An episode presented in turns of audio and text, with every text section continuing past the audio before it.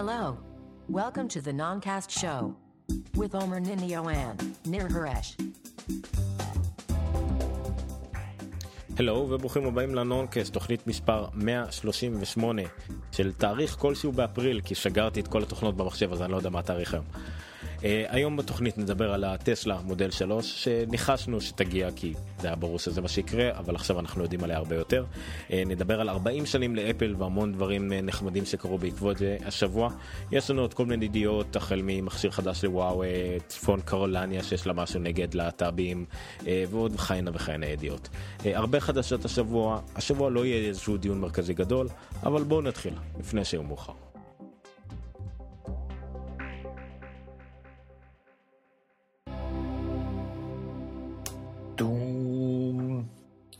אתה יודע, אפרופו התום הזה, mm-hmm. הייתי השבוע באיזשהו כנס יו אקס סלון, זה יו אקס וכאלה.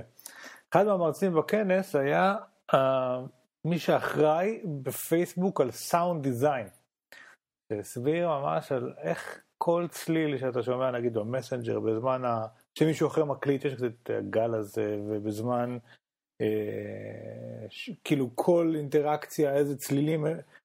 יש צלילים שהם לא נמסים עלינו גם כשאנחנו שומרים הרבה, יש צלילים שהם מדליקים אותנו כשנגיד מגיע, מגיע פוסט וזה ישר מחזיר אותנו פנימה. כמה הדבר הזה הוא כאילו מושקעת בו מחשבה עצומה ושום דבר לא מקרי והכל כאילו מדויק ומכוון. סופר מעניין. הם עשו איזשהו סרטון כאילו מראה את כל הצלילים האלה ביחד, זה היה ממש מעניין. הוא לא היה כזה חד, כאילו הוא, לא היה, הוא היה טוב, אבל לא מדהים, אבל הנושא הזה של סאונד דיזיין, הוא... קודם כל היה מעניין לדעת שהוא קיים בכלל, אבל היה ממש מגניב. אני יכול להבטיח לך מי לא היה מעולם בסדנה כזאת? מי? מייקרוסופט. הצלילים, של, הצלילים שלהם. כל פעם שאני נוגע בפרללס או VMware ועם איזה ווינדוס שבע, לא יודע מה המצב בווינדוס זה שכל, עדיין כל כך מזעזעים. כך משהו שמוציא לך את כל החסק מלהמשיך לעבוד על הדבר הזה או לעשות מיוט לכל. זה היוצא מן הכלל שמעיד על הכלל או משהו כזה. או הגרוע שמעיד על הטוב. בדיוק, בדיוק. זה פשוט טוב, זה ידוע. כל מה שקשור ל-יו אקס של מייקרוסופט לא תמיד מי יודע מה. אז זהו, אז השבוע בעיקר תוכנית חדשות. כמה עדכונים. שבוע הבא לא תהיה תוכנית רגילה ביום רביעי, אולי תהיה תוכנית רגילה בשבת, לא כל כך ברור. מה שכן יהיה... ואז היא בעצם לא רגילה. לא. אז מה שכן יהיה, אבל כיוון שאני ברביעי וחמישי, אני במין כנס סדנאות מיוחד של עיריית תל אביב, קוראים לזה יוצרים נקודה נט, יוצרים דוט נט, הרבה סדנאות של בני נוער ותלמידים מכל מחוז תל אביב, ויוצרים כל מיני דברים, החל מ... את שיעור באמצעות מכונה ורובוטיקה והדפסה תלת ממד וכל מיני כאלה דברים מגניבים. אז גיקסטר יהיו שם לדווח. גיקסטר גם יהיו בחתמר אפרים. כן, ומשם לא בטוח כמה אפשר לדווח. נכון. אבל כן, אין נושא לשלב בין השניים. נכון. אם לך יש שם איזה מדפסת תלת ממד בשטח. פעם האחרונה שהייתי במילואים, אז צילמתי לטלפון עפרוני הירוק הזה. נכון. פסגת הטכנולוגיה הצהלית. זהו, עוד עדכון קטן, השבוע לא יצא הפרק של השבוע הקודם, עדיין, ערכתי אותו, הוא טרם עלה, אז אנחנו עכשיו בעצם עם מאה שלושים ושמונה ש-מאה שלושים ושבע עוד לא יצא ל-אר אס אס, לאייטונס וכדומה, אני מקווה שזה יקרה מחר או יום שישי, ואז בעצם שני הפרקים יעלו ביחד, גם מאה שלושים ושבע, גם מאה שלושים ושמונה, אז פשוט תעשו מזה כזה, back to back נחמד, לא הרבה השתנה, אני חושב. ונמשיך עם משהו שבעצם היה כמה שעות אחרי שסיימנו את הפרק שבוע שעבר, עברנו לשלב החדשות אגב, וזה טסלה. כיוון שהידע שלי בטסלה בערך מוגבל, זה עובד על סוללות. סתם, לא. למרות שבשבת הייתי צריך, כן, שבת האחרון היינו אצל קרובי משפחה, ואחד מהם ממש חובב פורמולה אחת ומכונת והכל, והוא בחיים לא שמע על טסלה. אז זה תמיד נחמד כזה, זה כמו לגלות למישהו את זה בפעם הראשונה, ולהראות לו את כל הסרטונים שראינו אותם כבר מיליון פעמים, על לודק רשמות ועל המבדקי בטיחות כן. וכל הדברים האלה, זה נחמד על לעשות את זה באפס. אבל uh, השבוע, uh, תרנון שבוע שעבר, טסלה הודיעה על uh, הדגם החדש, וכנראה הכי חשוב בתולדותיה, והכי חשוב בכל עולם הרכב של השנים האחרונות. אז בוא אתה תסביר קצת ואני אראה את הלינקים. אז אני מתחיל תודה ממה? הפוסט בדף פייסבוק של הנונקאסט, שאני שמתי מיד כשזה קרה, עשיתי שם סיכום די חפוז, ובדיעבד הסתבר שלא פספסתי יותר מדי. אז בגדול, אתה יודע, אני אלך לזה ש, שקצת אחרי. לא, בפוסט הראשון, מה שכתבנו ודיברנו, זה בעצם על מה הוכרז, ובפועל מה שהוכרז, זה המודל שלוש, אחרי שיש להם את, את הרודסטר הראשונה הקטנה, כאילו היה איזשהו ספורטיבית כזה, שני מקומות, ואחר כך הם השיקו את המודל S, ואחר כך את, שהיא איזושהי סדן גדולה ויקרה בסביבות מאה אלף, מאה עשרים אלף דולר, ואחר כך את המודל X, שהוא אס יו וי, כאילו עוד יותר יקר, נדמה לי מאה עשרים, שלושים, ארבעים אלף דולר, הוא גם יכול להגיע. אז עכשיו השיקו, הכריזו על המודל שלוש, ש... המודל שלוש הוא דווקא הדגם הקטן והזול יותר. בדרך כלל קטן וזול יותר הוא פחות מעניין מהיקר וגדול יותר. נגיד, אתה הולך למרצדס, ה-S קלאס הרבה יותר מעניינת בדרך כלל מה-C קלאס, אבל טסלה פה, זאת, זאת הייתה הדרך שהם עברו. תגיד לי שלא התנתקתי עכשיו. anyway, הרכב הקטן פה הרבה יותר מעניין, בעיקר בגלל נושא המחיר. כי אם אילון מאסק, המטרה שלו היא, וזאת המטרה שלו, היא לעשות איזשהו שינוי בעולם הרכב, גם מטעמים אה, זיהום אוויר, גם מטעמים של פוליטים שלא יש שליטה אצל הנפט וכל מיני דברים כאלה, השינוי הזה לא יקרה בסגמנטים של הרכבים הממש יקרים, אלא דווקא בזולים. אבל כדי לממן את הזולים, היה צריך לעבור בעיקרים קודם, זה בכל אופן איזושהי תוכנית שהוא הציג ב-אלפיים ושש וחזר עליה עכשיו גם בהצגה של המודל שלוש, במה בעצם מדובר? משהו שנגיד מתחרה ב-בי אם דאבליו סדרה שלוש, מבחינת הגודל פחות או יותר, אפס למאה בשש שניות כי היא חשמלית, אוטו פיילוט, אני כתבתי בפוסט שהוא סטנדרט, הוא לא סטנדרט, החומרה נמצאת כסטנדרט באוטו, כנראה שזה יהיה אבל paid option עדיין, זאת אומרת כדי להפעיל את זה תצטרך שלם כסף, אבל האוטו כבר מוכן לזה, מבחינת המסך המדהים שבע עשרה אינץ' ורטיקלי שיש במודל S, אז הפעם הוא חמש עשרה אינץ' הוריזונטלי, קטן יותר וצנוע יותר, אבל מה שמעניין, לא יודע אם שמעת על זה, אין לוח שעונים באוטו. דשבורד בלשון העם. לא, את כל השעונים עצמם, אין. את כל הדשבורד, שזה המדף הקדמי נגיד, הוא כולו נמוך יותר קצת, כל הנהג, הנהג והנוסע יושבים קצת יותר קדימה, כי אין מנוע, אז אפשר לקדם אותם קצת, וכאילו... יש רק את המסך הזה באמצע, וזה כל הלוח שעונים בעצם, אין שעונים מאחורי ההגה, אוקיי? זה, אומרים שזה נראה מוזר, אבל מגניב, יש האוטו מאוד מרווח, מבחינת חמישה מבוגרים נוסעים בנוחות, כולל על זה שבמושב האמצעי מאחורה, כמובן שיש שני תאי מטען, גם מקדימה, גם מאחורה, כי אין מנוע, מאזור המגבים פחות או יותר, עד סוף החלון האחורי, זה כי זה, זה נראה כמו חתיכת זכוכית אחת ארוכה ורציפה, כשבפועל היא מחולקת לשניים, יש איזשהו רווח קטן באמצע, אבל כאילו מבפנים הכל מאוד אוורירי כזה, כי, כי הכל חלון למעלה, עד, יש, יש, יש מסגרת אחת כאילו, שחייבים מטעמי בטיחות כאילו, מעל הנהג עצמו, ויש עוד מסגרת אחת מאחור, אבל זה מאוד מואר, כל ההשקה הזאת הייתה כאילו מה שאילון מאסק קרא לה חלק אחד מתוך שתיים, ומה שעוד היה מעניין זה בעצם האוטו לא זמין למחירה עדיין, הוא היה זמין להזמנה, וטסלה פתחו את ההזמנות נדמה לי עשרים וארבע שעות לפני ההצגה של הרכב באינטרנט, מאה וחמש עשרה אלף איש, עכשיו ההזמנה כדי להזמין אוטו כזה שמים אלף דולר ואז בסוף אלפיים שבע עשרה לפי אילון מאסק זה אמור להתחיל להיות מסופק, אוקיי? מאה וחמש עשרה אלף איש שמו את ה... נדמה לי מאה וחמש עשרה אלף איש, שמו את האלף דולר האלה לפני שהייתה חשיפה, לפני שהם ראו בכלל על מה הם שלמים. תוך... בזמן האירוע הזה כבר עלה ל-מאה ושלושים אלף הזמנות, ותוך שלוש עשרה שעות אחרי זה, זה... אילון מאסק דיווח בטוויטר על מאתיים שלושים ושתיים אלף הזמנות, היום אנחנו נמצאים באזור ה-שלוש מאות אלף הזמנות, עברו כמה ימים. שלוש מאות אלף איש, ששמו עכשיו אלף דולר, כדי להיכנס לרשימת המתנה של הרכב הזה. היו תורים בחלק מהחנויות של טסלה, כדי להגיע למקום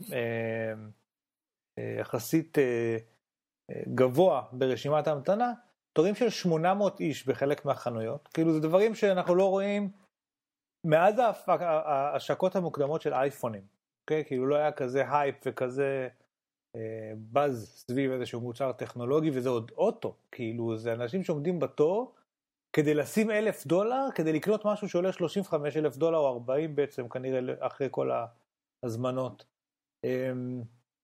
אז, אז זה המוצר, הוא אמור להיות שלושים וחמישה אלף דולר בבסיס. אילן מאסק מעריך שהממוצע יהיה ארבעים ושתיים אלף דולר, כאילו רוב האנשים יזמינו את זה עם חלק מהתוספות וזה יביא את זה לשם. אמור לעשות בערך שלוש מאות וחמישים קילומטר לטעינה, אבל צריך לזכור שיש סופר צ'ארג'רס שהם, של טסלה שהם חינמים, ושם ב-עשרים דקות מתאינים בערך שמונים אחוז מהקפסיטי, כשכמובן אפשר להתאים בכל עמדת טעינה רכב חשמלי בכל מקום אחר, או בבית. מה עוד אפשר לספר על האוטו הזה? שמתי בינתיים לינק על המתחרה הכי גדול שלו, השברולט בולט. נכון, אז השברולט בולט, גם מבחינת מחיר, גם מבחינת טווח, וגם מבחינת הרבה דברים אחרים, מתחרה ראש בראש. אין לו דברים כמו אוטופיילוט וכל מיני רדארים ודברים כאלה, אבל הוא להבדיל, נדמה לי כבר נמכר, נכון? לא, אלפיים שבע עשרה. הוא אמור להימכר לדעתי זה כמעט שנה, כמעט כן. שנה לפני ה... ולא פחות חשוב, אין לו סופר צ'ארג'רים. אין לו סופר צ'ארג'רים, שזה כאילו מעלה את העלות שלו, אבל מצד שני יש לו נגיד אפל קאר, איך קוראים לזה? אפל קאר וגוגל קארפליי וכל כן, הדברים האלה, ויש לו דשבורד נורמלי, ויש בו, אומרים שהוא יחסית מרווח, בגלל שהוא חשמלי וכל הסוללות נמוכות, גם בבולט, ה...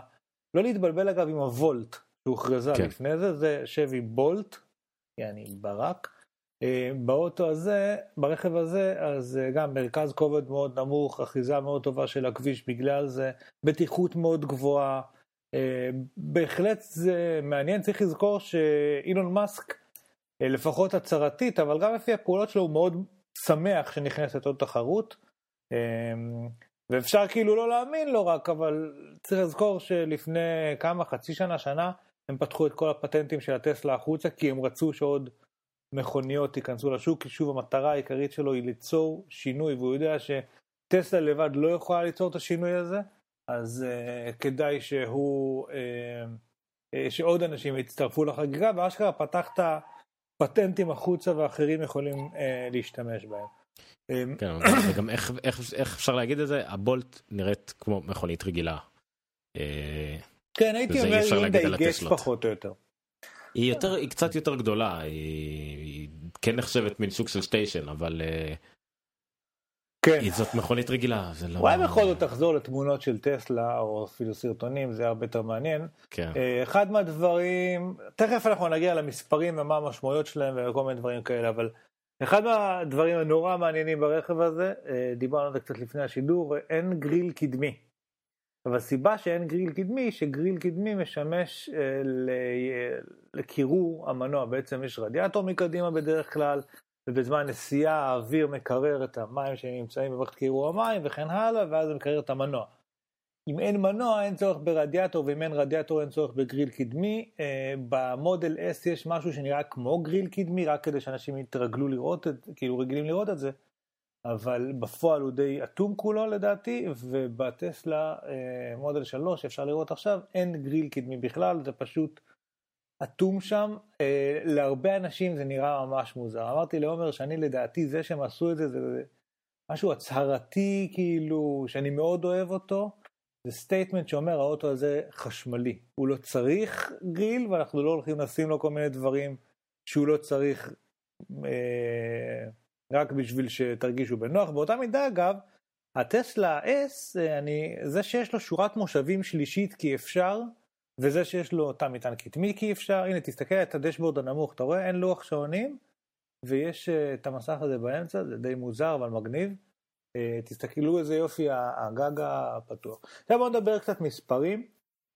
הסיבה שמספר ארבעים ושניים אלף דולר הוא מאוד מעניין היא כי על פי זה עשינו איזשהו חישוב שב-מאתיים שבעים ושמונה, אני לא יודע כמה אלף הזמנות, או מאתיים שלושים ושמונה אלף הזמנות, בעצם יש בוקינג, יש הזמנות שערכן מגיע ל-מאה, סליחה, ל-עשרה מיליארד דולר. עשרה מיליארד דולר זה המון המון כסף. עכשיו, זה לא שטסלה קיבלו עכשיו עשרה מיליארד דולר, הם קיבלו אלף דולר כפול שלוש מאות אלף הזמנות, נגיד, שזה כמה? שלושים מיליון דולר או משהו כזה. אבל בעיקר הם קיבלו את אמון הציבור, אוקיי? ועם אמון הציבור כן אפשר ללכת לבנק, כן אפשר לקבל עכשיו הלוואות כנגד זה, כנגד הזמנות שיש להם ומימון, ובעזרת כל הכסף הזה לבנות עכשיו, את, להרים את הקצב ייצור של המפעל. צריך לזכור שמדובר על שלוש מאות אלף הזמנות, אבל בשנה שעברה הם הצליחו לייצור במפעל הזה רק חמישים אלף טסלה S. עכשיו, טסלה S ממשיך להימחר, וכנראה שיהיו צריכים עוד חמישים אלף השנה, ועל זה צריך להוסיף עוד שלוש מאות אלף, המפעל הזה צריך להיות משודרג בצורה דרמטית. וכנראה שהם לא יעמדו בקצב הזה, הם לא הספיקו לדלבר את כולם עד סוף אלפיים שבע עשרה, אבל הם לא מתיימרים. מצד שני אפשר להגיד שהמפעל הזה ספציפית שמשמשים בו בפרימונט, הוא מפעל שבעברו, אני לא זוכר מאיזה חברה הם קנו אותו, אבל בעברו ייצר חמש מאות אלף מכוניות בשנה. כך שיש לו את הפוטנציאל במבנה הזה להוציא מספיק מכוניות אה, בהתאם לדרישה, אה, ואלה נתונים ממש ממש מדהימים. אז אם תפתח רגע את הכתבה של סטרטקרי שאתה הבאת פה, אמרו כמה דברים מעניינים, איזשהו ניתוח ככה של מה שקורה שם. הם כן התחילו מההסתייגות הזאת של טוב, כי המון אנשים אמרו, טוב, זה לא שאנשים קנו עכשיו שלוש מאות אלף מכוניות, הם רק הזמינו שלוש מאות אלף מכוניות, והם לא שמו את ארבעים ושניים אלף דולר, הם שמו את אלף דולר. אז סטרטקרים אומרים נכון, כאילו זה עובדה שאי אפשר להתווכח איתה.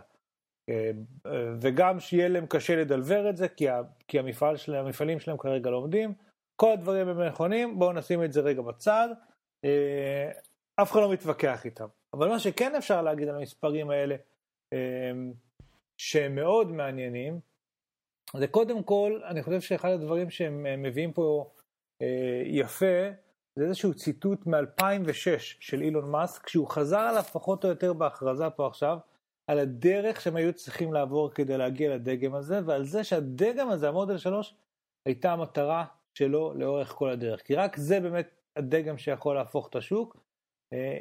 שוב, אם תסתכל פה בחלק התחתון יותר, טסלה מאסטר פלן, זה ממש מופיע, הוא אומר, אנחנו נצטרך לעשות קודם את הפריו, את הסירת הרודסטר, אחרי שנעשה את הרודסטר, אנחנו נוכל לעשות סדן שתעלה שמונים ותשעה אלף דולר, פה הוא פספס, הסדן עלתה, עולה בערך מאה ועשרים אלף דולר, וזה ייתן לנו את המימון, כדי לבנות את הרכב הקטן, שאיתו נוכל לכבוש את השוק, כאילו. מדהים לראות איך מ-אלפיים ושש, עשר שנים לפני היום, זה כבר היה על השולחן. כאילו, זה מדהים לראות, כאילו, כמה הם מאוד מאוד ידעו מה הם עושים, וכיוונו, וכיוונו לשם. בדרך באו כל מיני הפתעות, כמו המודל X, וכל מיני דברים שהם למדו בדרך. הם לא הרוויחו מספיק כסף מהמחירות בלבד, והם היו צריכים עוד מימון. יש כל מיני דברים שהשתנו לאורך הדרך, אבל בסופו של דבר, התוכנית הזאת יוצאת לפועל, ו... והעשרה מיליארד דולר האלה כן ייכנסו להם. עכשיו, עוד דבר ש... אגב, אתה יודע, בגדול אומרים שמתוך ה... כל אלה שהזמינו שבעים אחוז באמת יקנו בסוף, שלושים אחוז התחרטו באיזשהו שלב, אבל זה לא כל כך משנה, כי... לפחות עוד שלושים אחוז יזמינו בשנה הקרובה, אוקיי? אז, אז, אז בכל זאת אם יגיעו לשם למספר של שלוש מאות אלף הזה, קצת פרופורציות. זהו, מה הטבלה הזאת יש לך להגיד? הטבלה שלמטה קצת מראה מחירות של דגמים, שהם סוג של מתחרים של המודל S, ב-אלפיים וארבע עשרה וב-אלפיים וחמש עשרה. אז אם נסתכל שנייה על, נגיד, אלפיים וארבע עשרה, מודל S מכרה שם... בארצות הברית, כן? בארצות הברית, כי, כי בפועל, אני חושב שאפשר להכפיל את כל המספרים האלה בערך פי שתיים בשביל המחירות של טסלה בכל העולם, אבל נתרכז שנייה בארצות הברית כשוק, כשוק מייצג. מודל S מכרה ב-אלפיים וארבע עשרה שבע עשרה אלף מכוניות בערך, שזה כבר היה יותר מאודי איי שבע, אאודי איי שמונה, אולי אפילו, כן, ביחד. זה היה יותר מ-בי אם דאבליו סדרה שש ושבע, לא ביחד, אבל יותר. זה היה יותר מלקסוסים, ג'גוארים וכאלה, היחידה שמכרה יותר ב-אלפיים וארבע עשרה בצורה משמעותית הייתה מרצדס אס קלאס שמכרו כמעט עשרת אלפים יחידות יותר. אבל אם מסתכלים על מה קרה מ-אלפיים וארבע עשרה ל-אלפיים וחמש עשרה, טסלה S מכרו חמישים אחוז יותר, הם עלו מ-שבע עשרה אלף ל-עשרים וחמישה אלף, עשרים וחמישה אלף יחידות, כשבמקביל מסתכלים על צד ימין ורואים שכל המתחרות האלה שלה, וזה מתחרות שהם לא נבחרו סתם כי יש להם נתונים לא טובים, אלה באמת המתחרות שלה, ירדו ב-חמש עד חמש עשרה אחוז, כאילו, ירידות מטורפות. אף אחת מהן לא עברה את טסלה S, כולל לא המודל S, סליחה, לא המרצדס S קלאס. ואם אנחנו מסתכלים, אני לא יודע, על בי אם דאבליו שש ו-שבע ביחד, עכשיו אפשר להוסיף להם גם את האאודי איי שבע ו-איי שמונה, ועדיין זה פחות כמעט, לא יודע אם זה מגיע בערך אה, אה, לטסלה.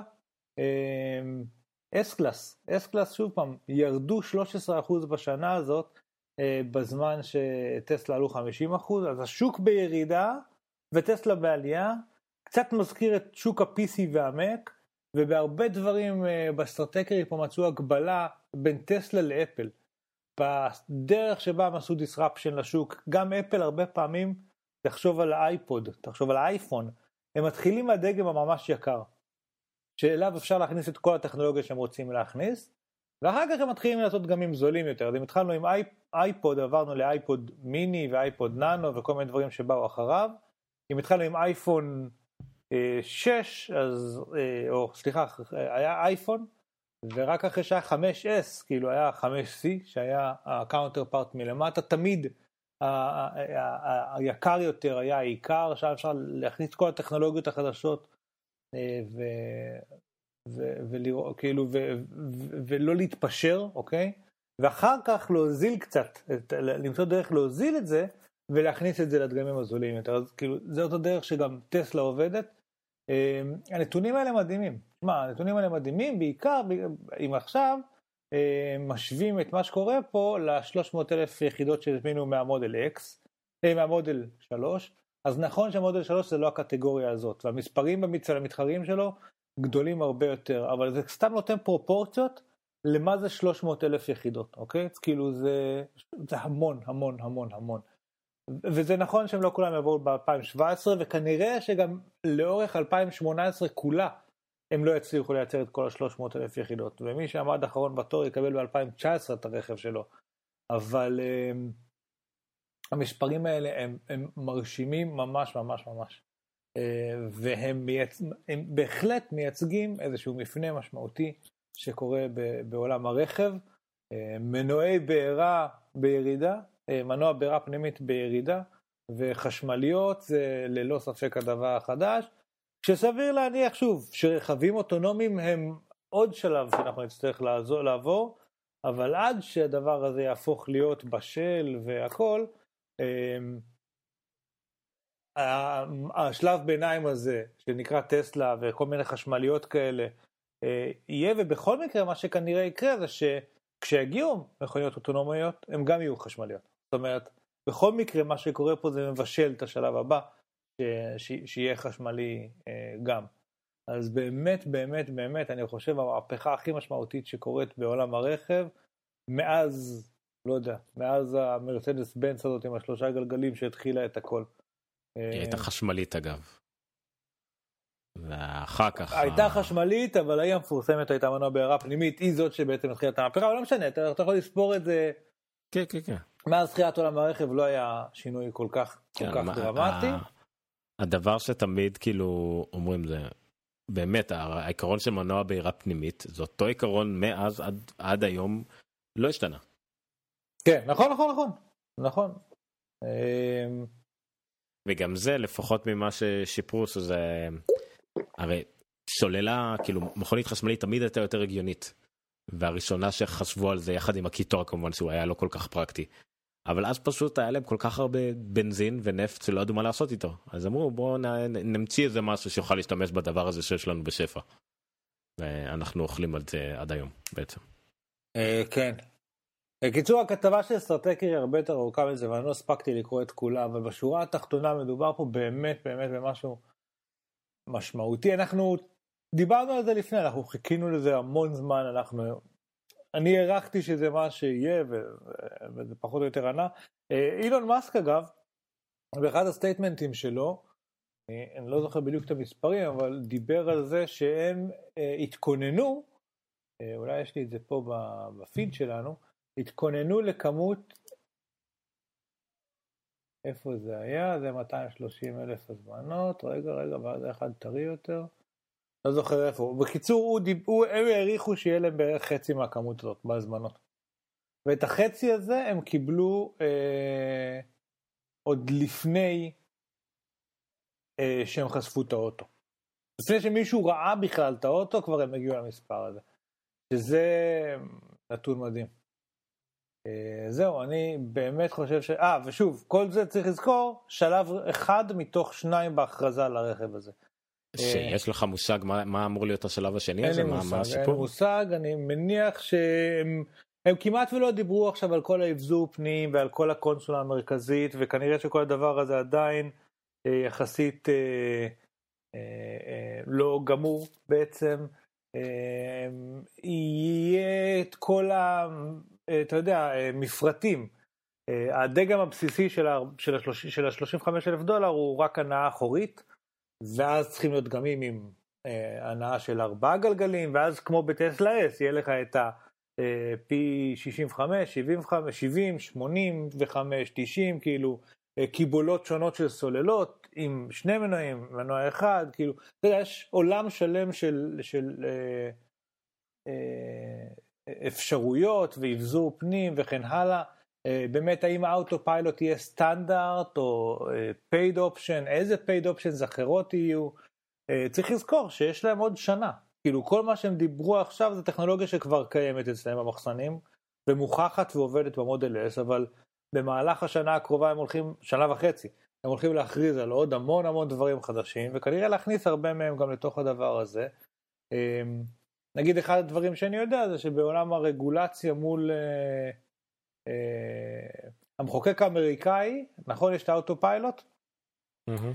אז לא מרשים להם היום uh, לעשות אוטו פיילוט בתוך העיר, uh, גם ברמזורים, נדמה, רמזור אדום ו, ותמרור עצור, חייבת להיות שליטה של הנהג, uh, והם עושים איזשהו עדכון תוכנה שיאפשר להם לתת לך גם את זה, ואז אתה באמת uh, נוהג... Uh, uh, נוטע האוטו נוהג לבד לחלוטין בתוך העיר, שזה הקטע הכי מצבן, הרי זה הרמזורים וה... והעצורים האלה. אגב, גם אם יעשו שם תאוצות חכמות ויעילות, אפשר משמעותית לשפר את צריכת הסוללה, כי, כי בתאוצה מהמידה הצריכה הכי גדולה. אז אני מניח שאתה יודע, השיפור כדי שייכנס, ייכנס אחר כך גם, ל... גם למודל שלוש, אבל אני, אני מניח שמה שאנחנו בעיקר נשמע בשלב השני יהיה, על כל האפשרויות בהזמנת רכב, ועוד קצת על מה שקורה בפנים. ואולי יכולים לבוא דברים כמו, נגיד S U V, שמבוסס עליו, כמו שיש את המודל X שמבוסס על המודל S, יכול להיות שמשהו שיהיה מבוסס על המודל שלוש, או סטיישן, או אני לא יודע, כל מיני דברים כאלה. אלה כאילו מבנים אחרים. ככה או ככה, מדובר על משהו מעניין ממש. אני מאוד מקווה שהכסף שנכנס להם עכשיו מכל ההזמנות, שהיה הרבה יותר מה שהם חשבו, והמניה עלתה, והאמון שלה, והמימון שהם יכולים לקבל, יאפשר להם באמת להקפיץ את הייצור שלהם. חייב לציין שאילון מאסק וטסלה באופן כללי, יש להם היסטוריה של איחורים ואי עמידה בזמנים, ולא לדלבר בדיוק מה שהם אומרים. זאת אומרת, בסוף אתה מקבל את המודל S, אבל בדרך... היה, עד שזה נהיה יציב וטוב, זה לקח יותר זמן למה שהם העריכו. רוב האנשים שמדברים על מה שקורה פה עכשיו עם המודל yeah. שלוש, מניחים שזה יהיה אותו דבר, זה לא יקרה סוף אלפיים שבע עשרה, זה יקרה תחילת אלפיים שמונה עשרה, ייקח להם זמן להעלות את הקצב ייצור, אז הם, יש אנשים שקבלו הרבה אחרי, אבל שוב, הם לגמרי בכיוון הנכון, ולהגיד לך את האמת, בתוך מהפכה כזאת, חצי שנה, שנה, לפה, לשם, זה באמת פחות קריטי. כאילו מה שקריטי באמת זה שזה קורה. ומה שקריטי באמת זה שחברות כמו מרצדס ו-B M W ופורד וכל מיני כאלה שרואות עכשיו את הדבר הזה קורה לנגד עיניהן, לא יכולות להישאר אדישות. אני בטוח שהן לא אדישות כבר הרבה זמן, כן? סיימתי, סיימנו עם טסלה ועברתי חד צדדית לאפל. יאללה. אז לפני שניגע ב-ארבעים שנים לאפל, אני רציתי לגעת בשתי ידיעות חדשותיות, אחרי זה נחזור ל-ארבעים שנים לאפל. אחד, כמובן שאחרי האירוע של אפל, ודיברנו על זה לעומק, אייפון אס אי, אייפד פרו וכדומה, יצאו הרבה סקירות של גרובר וכדומה, לאייפון אס אי כמעט כל הכתבות היו, כל הכתבות היו אותו דבר, לא נכנסתי לכתבות ישראליות, אבל ראיתי למשל אחת, שום דבר חדש וטוב שכך, וחיינה וחיינה, ראיתי הרבה, לפחות בפייסבוק שלי, שמישהו מנסים להשיג את החדש, בכל מקרה היום עלתה ידיעה, למשל שה... הזמינות של האייפון אס אי בחנויות והכל ירדה דרסטית. ועכשיו אם אתה רוצה להזמין, לפחות חלק מהדגמים, זה שלוש, יכול להגיע גם לשלוש שבועות עד שתקבל את זה. החל מ-עשרים ושניים באפריל, חלק מהדגמים וכדומה. המספר היחיד ששמענו עליו היה שלוש נקודה ארבע מיליון, נכון? וזה של סלייס. החברת אנליטיקס כזאת מנסחת מיילים, שגם אני נותן למידע בעצם, לפי הנתונים שלה. כי המספר שלפני זה, אנחנו דיברנו עליו, היה מספר של שלושים מיליון אייפונים ארבעים בשנה נקנים, זה היה איפשהו הגדרת הפוטנציאל של הדבר הזה, למרות שהברור שלא, בכך הם אחרו שלושים מיליון, אבל זה כאילו היה סדר, אין לנו מושג ירוק, כמה אני מכירו, נכון? עד כמה שאנחנו... לא, לא, אין, אין, אין לאף אחד מושג, אבל גם לא נראה שאפל תשחרר את זה, אבל לפחות זה נראה ככה. היו גם הרבה, ממש הרבה אה, דברים מעניינים על ה... על ה-אס אי מבחינת החלקים שלו. למשל, אחת מהחברות האלה שמפרקות את המכשירים ואומרות כמה הוא כנראה עלה על החברה, ולפי זה לנחש את הרווחים.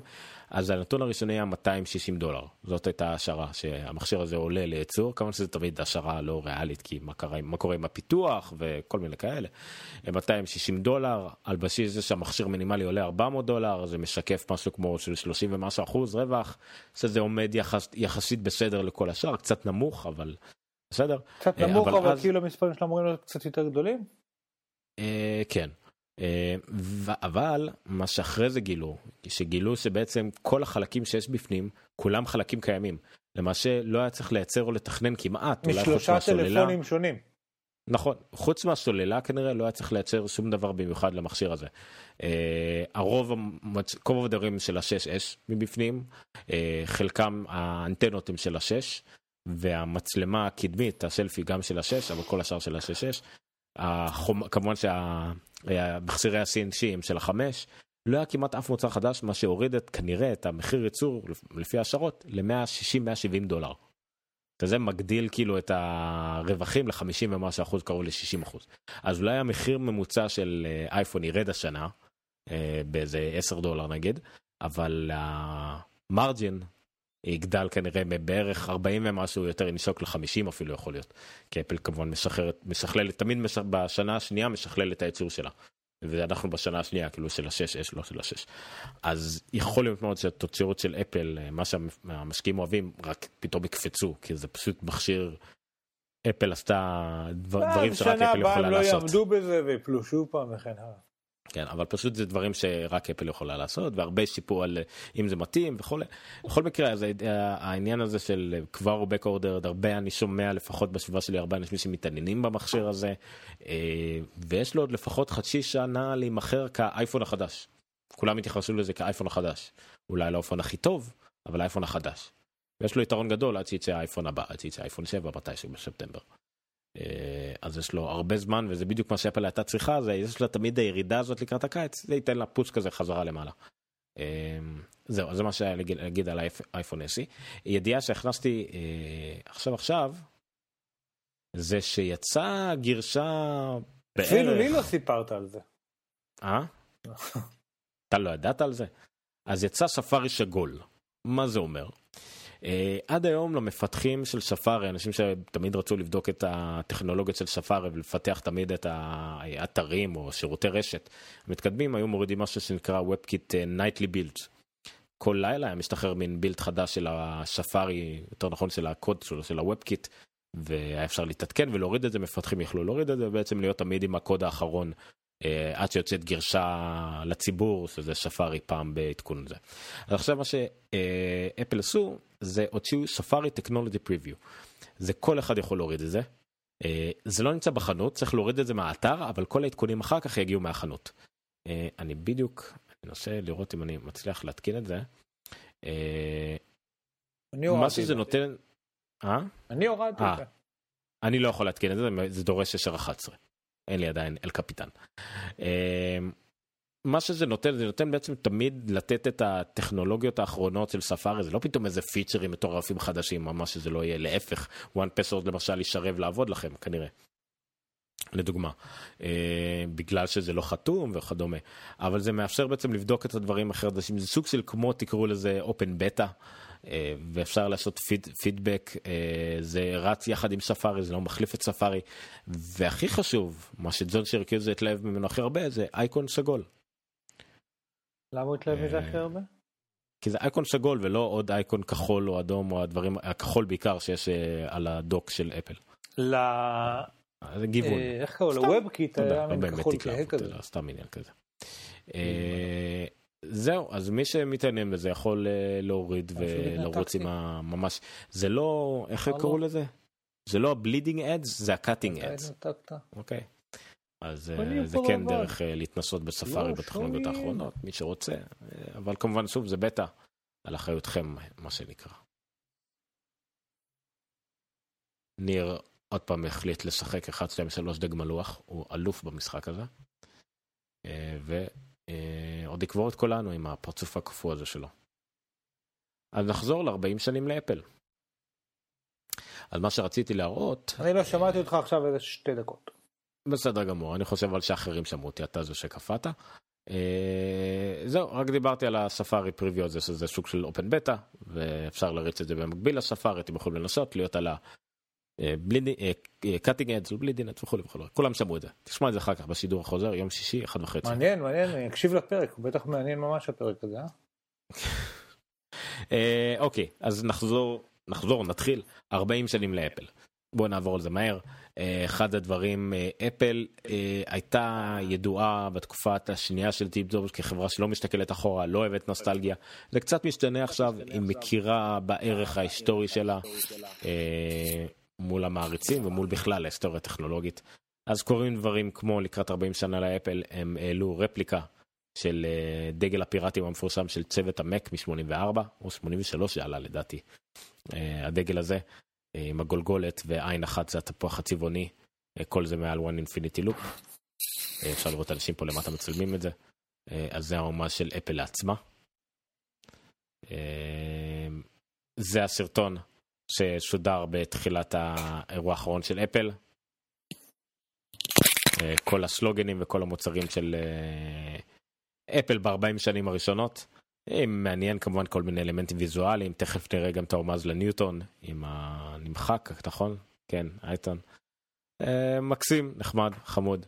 אה, ואם כבר ארבעים שניות, ההומז ארבעים, אז אה, בואו נפתח את זה גם. אפל הוציאה פלייליסט באפל מיוזיק מיוחד ל-ארבעים שנים לאפל.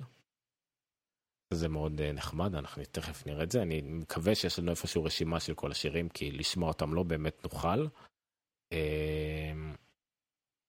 הנה זה, אתם רואים את המשמח שלנו, לא נורא. אוקיי, והנה כן, רשימת השירים, הרבה כמובן ביטלס, All You Need Is Love וכו' וכו'. כולם שמים את השרטון הזה בכל מקום. קיצור, זה נחמד, אני לא יודע אם אני יכול, אני אנסה לראות אם אני נוכל לראות את זה, זה יפתח לי את ה... האייטון שלי, ונראה אם אני יכול להציג לכם את זה. ניר שוב נעלב, אני חושב שאנחנו נעשה תוכנית קצרה במיוחד, כי החיבור של ניר לא קושם לנו כרגע. אם רציתם לראות מה כנס בפלייליסט של אפל, אם אין לכם חנות אמריקאית ואין לכם אפל מיוזיק, אני לא חושב שתוכלו לראות את זה, אבל כן, כאן אתם יכולים לראות. All You Need Is Love, She's a Rainbow של רולינג סטונס, אי אפשר לשדר את זה לפי שנים, אבל יש פה בעצם שיר לכל שנה כמעט, אלפיים וארבע עשרה לא שיש פה שתיים, אבל יש פה כמעט שיר לכל שנה, דברים מעניינים, Born to be Wild, Blue Suede Shoes, Elvis Presley, בקיצור, הצגתי להם את הרשימת פלייליסט בגדול ככה של בוא נעשה שאני כל הזמן יתנתק ותמשיך לדבר ואז אני אחזור ואז אני אתנתק שוב. מה זה אותך? בתור סים כאילו לפרק. עשיתי ריסטארט עכשיו לראוטר, אני לא יודע כאילו מה. מתי מגיע אנלימיטד פה להוד השרון, מישהו יודע? הגיע. פשוט לא לך. כן, בטח ברחוב המקביל זה נמצא. כן, זה הגיע לבאר שבע. זה התחיל מבאר שבע, לא? כן, אבל לעוד מקומות בבאר שבע. יופי, אני שמח. אנשים שאין להם או קירות בבית. אוקיי, אז זה הרשימת פלייליסט של אפל. ראינו גם את הדגל של אפל. אז זה לגבי ארבעים שנה. אתה רוצה להראות גם את מה הכלכליסט שדיברנו לשבוע שעבר? כן, אתה רוצה ממש בקטנה.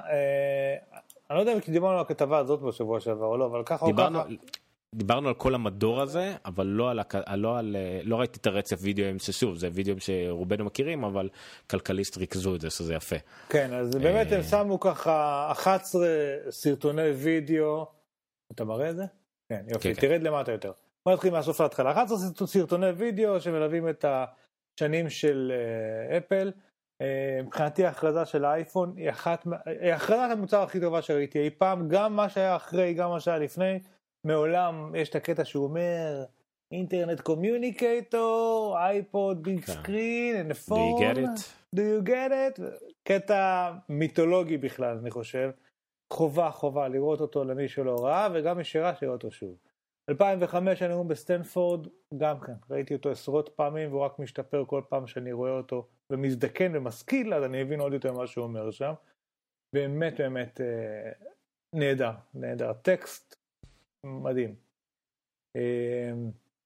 ואז מה שמעניין שמ-תשעים ושבע דרומה את רוב הדברים אנחנו לא, אני, חלק היו גם לי חדשים.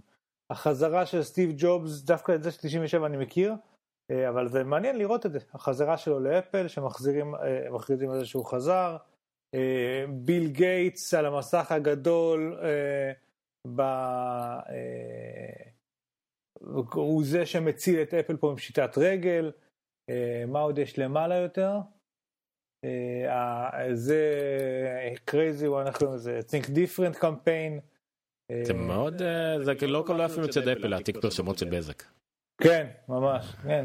סטיב תמיד חיכה את גידי גוב לאורך כל הדרך, זה המודל שלו. גידי ג'ובס. אבל תעלה עכשיו עד למעלה, כי שם דווקא יש דברים יותר מעניינים. גיל אמיליו פחות מעניין איך הציל את החברה, אבל למעלה למעלה, הנה ניוטון, פרסומות. אבל למעלה יש סרט אחד של, הנה, ביל גייטס מדבר על, משתתף בפרסומת לאפל. עכשיו עוד יותר למעלה יש איזה מין שעשועון שסטיב ג'ובס עושה. אה, הנה כאן ב-שמונים ושלוש, ויושבים שם בקהל ביל גייטס ועוד שניים, שלא זוכר, מאלה שעושים תוכנות למקינטוש, וזה כאילו שעשועון מגניב כזה של... כאילו זה, זה פרסום, זה, מתי, כאילו, מתי התחלתם לצאת עם אפל וכל מיני דברים כאלה, נחמד. וב-שבעים ושמונה סרטון של סטיב ג'ובס בראיון בטלוויזיה, הראשון שלו כנראה, כן. והוא מתכונן לראיון, אבל רואים שהוא מאוד מתרגש, והוא ככה, איך זה הולך לעבוד, ומאיפה יצלמו, כאילו, חמוד כזה, תראים, ילד בן עשרים ואחת, כן. ושרטון שיצא לפני שנה, שנתיים גילו אותו, פרשימו אותו מחדש, כן, זה, מכל השרטונים פה זה השרטון האחרון שגילו אותו, שעלה לאינטרנט, מה שנקרא. נכון, וזה נחמד, נחמד לראות את הדבר הזה, באמת, תשמעו, היא לא סתם, החברה הזאת נמצאת איפה שנמצאת היום, היא באמת עברה מסלול מעניין, עם המנכ"ל המעניין שלה, וסיבות מאוד טובות ללמה היא שם, אימפריות נופלות והיא תיפול מתישהו, אבל אפשר כן... לראות דרך הסרטונים האלה הרבה מלמה היא הגיעה לאן שהיא הגיעה, ומהדרך שהיא, שהיא עברה, החברה הזאת, ושוב, זה פשוט מעניין, לדעתי. לא הבאתי את הכתבה הזאת, אבל גבי אמרת שהיא תיפול מתישהו, אני לא מסכים עם זה לגמרי. נגיד, כמעט יצא לך מהפה שהיא נגיד אחת החברות הכי חשובות, או משהו כזה. לדעתי, יש לה את המוצר הכי חשוב. שיצא בעולם הטכנולוגיה, טכנולוגיה צרכנית, סליחה, ב-ארבעים שנה האחרונות, שזה האייפון. עומק אפשר להגיד, אבל לדעתי האייפון הרבה יותר חשוב, אבל למשל אינטל היא חברה הרבה יותר חשובה. היא זאת שלקחה את עולם המיינפריים והכל, והגישה אותו למייקרוציפס וכאלה. אוקיי, אז אפשר להגיד שאינטל לדעתי הרבה יותר חשובה מאפל בהקשר טכנולוגיה כללי. אבל כמו שאינטל עדיין קיימת... יש מצב אגב שגם מייקרוסופט במובן הזה יותר חשובה. אבל השאלה איך אתה סופר חשוב. אני לא יודע, כי... לא, נכון, לא, אני מדבר מבחינת אם לא היה הם, כמובן שמישהו אחר היה עושה את זה, אבל הם היו שם. מייקרוסופט לדעתי פחות חשובה. מייקרוסופט, היתרון הכי גדול שלה זה הכמות וההנגשה, ולהבין שתוכנה כקומודיטי. זה נכון. אבל הרבה, לדעתי, במייקרוסופט, הרבה יותר בקלות מישהו אחר היה יכול לעשות את זה באותה מידה. בדיוק, אני קורא עכשיו איזשהו ספר של סיימון סינק, שהוא אנשי המוצר המובילים, והוא מדבר על ההבדל שבין לידרס, כאילו כאלה שמורים השראה. והוא מדבר על זה שג'נרל מוטור זה החברה שנגיד מכרה הכי הרבה מכוניות, אני לא יודע לפי כל מיני מספרים, אבל היא לא מובילה, היא לא כמו טסלה. או, או שוברת שוק, או, או יוצרת כן. שוק, או דברים כאלה. ובאותה מידה יכול להיות שהמרקט שייר של אפל קטן ביפר מהרבה חברות אחרות, אבל אם אתה רוצה, כאילו, מי שהגדיר את השוק ב- ב- בשנים האחרונות הייתה אפל, ו- וכמה שווקים שונים, כאילו לא רק שוק אחד. אה, עכשיו, אינטל ללא ספק, היא גם מרקט לידר מבחינת... אה, הגודל שלה והתפקיד ההיסטורי שלה, אבל צריך לזכור שאת המהפכה של המובייל היא מפספסת עדיין, ואם אתה מסתכל קדימה ולאן ילך השוק הזה, אף אחד לא יודע אינטל שתהיה שם, שתגדיר מה הולך להיות הלאה. אז ללא ספק בהיסטוריה יש לה מקום חובד, ול-איי בי אם יש מקום חובד, אבל בעתיד, וזה גם אגב נכון לאפל, אני לא יודע אם אפל תהיה המובילה של המהפכות הבאות, כרגע זה נראה שיש לה את התשתית הכי מתאימה לזה, אבל אתה יודע, מחר יקום משהו חדש. הכתבה שרציתי להביא, אולי אני אזכור לשים את הלינק, היא דיברה על משהו אחר, היא דיברה שהשוק מעריך את אפל עדיין מעט מדי, בבורסה, הכוונה. והסיבה היא לזה שמ-אלפיים וארבע עשרה עד אלפיים ושלוש עשרה, ההכנסות של אפל משירותים הייתה, לא יודע כמה, מיליארד וחצי, עכשיו זה חמישה עשר מיליארד דולר, ואנחנו יותר ויותר הופכים להיות אה, אוכלוסייה של שירותים, של סרוויסז, זה מוביל לנושא אחר לגמרי, שאני רציתי לדבר עליו ונדבר בנושא אחר, על אה, תוכנות שהופכות להיות במודל אה, מנוי, אה, ואנחנו נותנים יותר ויותר כסף לאפל על בסיס אה, קבוע, אפילו בחומרה, זה עוד מעט יקרה, שזה אולי תהיה המהפכה הבאה, לפחות בארצות הברית, שיהיה לך מנוי לאפל, לאייפון, מה שנקרא, אבל גם מבחינת iCloud ואפל מיוזיק, ואולי עוד מעט גם סרטים, ו-iCloud Storage והכל, ואפל מגיעה, אני חושב שהיא תכניס משירותים, היא תגיע לעשר הכי גדולות בעולם בהכנסה משירותים, וזה עדיין יהיה רק חמישה אחוז מההכנסות שלה. אתה חושב שהיא מגיעה, כן. השנה היא תגיע ל-חמישה עשר מיליארד דולר מ-services, מה שדרובוקס שזה כל מה שיושב, מה שאמזון שזה כל מה שיושב, לא הגיעו לזה. סליחה, לא כל מה שאמזון עושה, אבל יש חטיבה שלמה באמזון שזה כל מה שיושב. אז זה מדהים, וכאילו יכול להיות שאפל תגיע לשם, תגיע למין חברה שצומחת בכיוון הזה עד המהפכה הבאה, ולא צריכה להשתמך רק על האייפון או...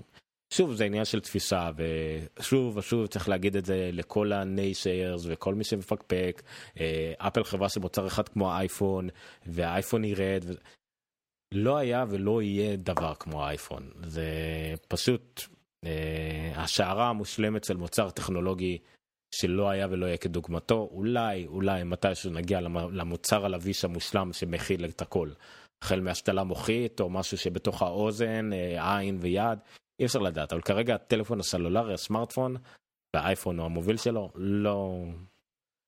הלוואי ואפשר להוציא אותו מהמשוואה, כי אז אפל הייתה בין חברה כזאת בטופ מאה, ולא הראשונה, והם אומרים, וואו, זו חברה מגניבה, ותמשיך והכל. והאייפון כאילו הורס לנו את הכל. אז אין מה לעשות. אוקיי, חדשות אחרות בנוגע לאפל מהשבוע, לא יודע, זה כאילו... לא יודע אם זה חדש או לא, אבל אפל הוציאה, אני אעלה את זה, זה, זה לעשות רע לכל הישראלים, הוציאה מן מחירון תיקונים רשמי של אפל. קצת לא רואים את זה, אני אנסה להגדיל. מחירון תיקונים רשמי. מה זה אומר? זה מה שקורה אם תביא את המכשיר שלך לאפל סטור, או שתשלח להם בדואר. אם תשלח להם בדואר, אולי חייבו אותך כמה? שבעה דולר. כדי להשליך לך את זה חזרה. לדוגמה, אייפון שש אס פלוס, לתקן את המסך, יעלה לך באפל מאה וחמישים דולר. אתה יודע כמה זה בערך עולה כרגע לתקן בשוק החופשי בארץ? מאה וחמישים דולר, שש מאות שקל. כמה זה עולה בערך בארץ לתקן מסך של שש אס? אין לי מושג. כמעט אלפיים שקל. אוי, לא. לא לשבור אותו. אה, זה שש אס פלוס. לא, והשש יש מאה ושלושים דולר, עדיין, כמעט אלפיים שקל. להחליף שוללה שמונים דולר, והמקסימום המקסימום, זאת אומרת, אם אתה מביא להם מכשיר מנופץ שבור ומת, דרסה אותו משאית. שלוש מאות ושלושים דולר יעלה לך, כאילו, בעצם להחליף אותו לחדש למשהו. וזה לשש אש ולשש, דווקא השש הוא הכי זול, אפילו יותר מה-אס אי, התיקונים שלו, רק מאה ותשעה דולר אם שברת את המסך. אייפון ארבע אס ומטה כבר לא מתקנים, אלא פשוט נותנים לך ריפרביסט, והשוללה זה באופן גורף שבעים ותשעה דולר, אז זה כאילו המחירון הרשמי בחנויות של אפל. אז הרבה פעמים, אם נסבר לכם המחשך או המכשיר, עדיף לחכות שמישהו יטוס לחול ויתקן לכם אותו בארצות הברית. זה כנראה הרבה יותר ישתלם מאשר לנסות לתקן אותו בארץ. אז זה מבחינת הדברים שאפל הוציאה במחירים של תיקונים. שני דברים, אני רואה שעוד פעם נרקפה, חבל שזה שני דברים שדווקא מאוד שמח לדבר עליהם. אז אפל הוציאה לקראת חודש המודעות לאוטיזם. היא הוציאה שני שרטונים אה, נפלאים, אני, אפילו אני אשים אותם פה כדי שנוכל גם אה, לשמוע אותם. My name is Dylan and I am autistic.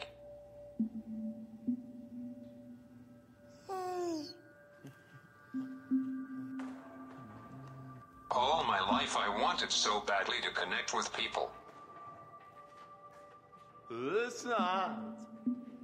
But they couldn't understand because I had no way to communicate.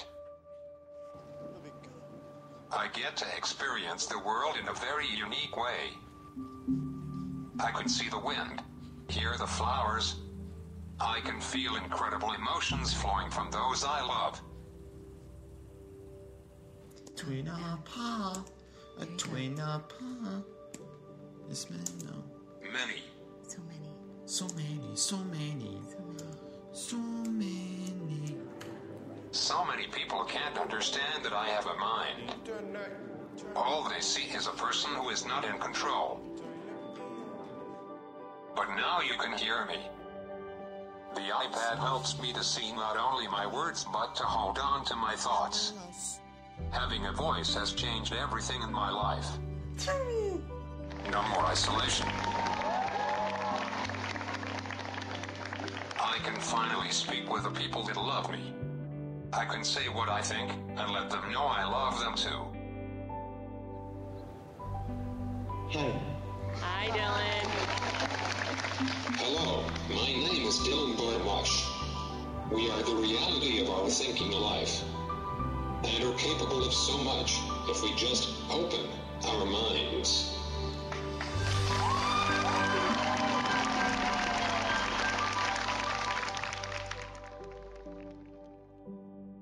אנחנו לא סתם שותקים ונותנים לכם לראות את זה. תתנערו קצת מציניות. זה לא רק אפל, זה לא רק אייפד, זה יכול לעשות עם כל פרי טכנולוגיה, נכון. אבל זה המצב שפרי טכנולוגיה עזר לילד אוטיסטי לתקשר עם הסביבה כמו שלא יכול אף פעם בכל תקופה אחרת בקיום האנושי.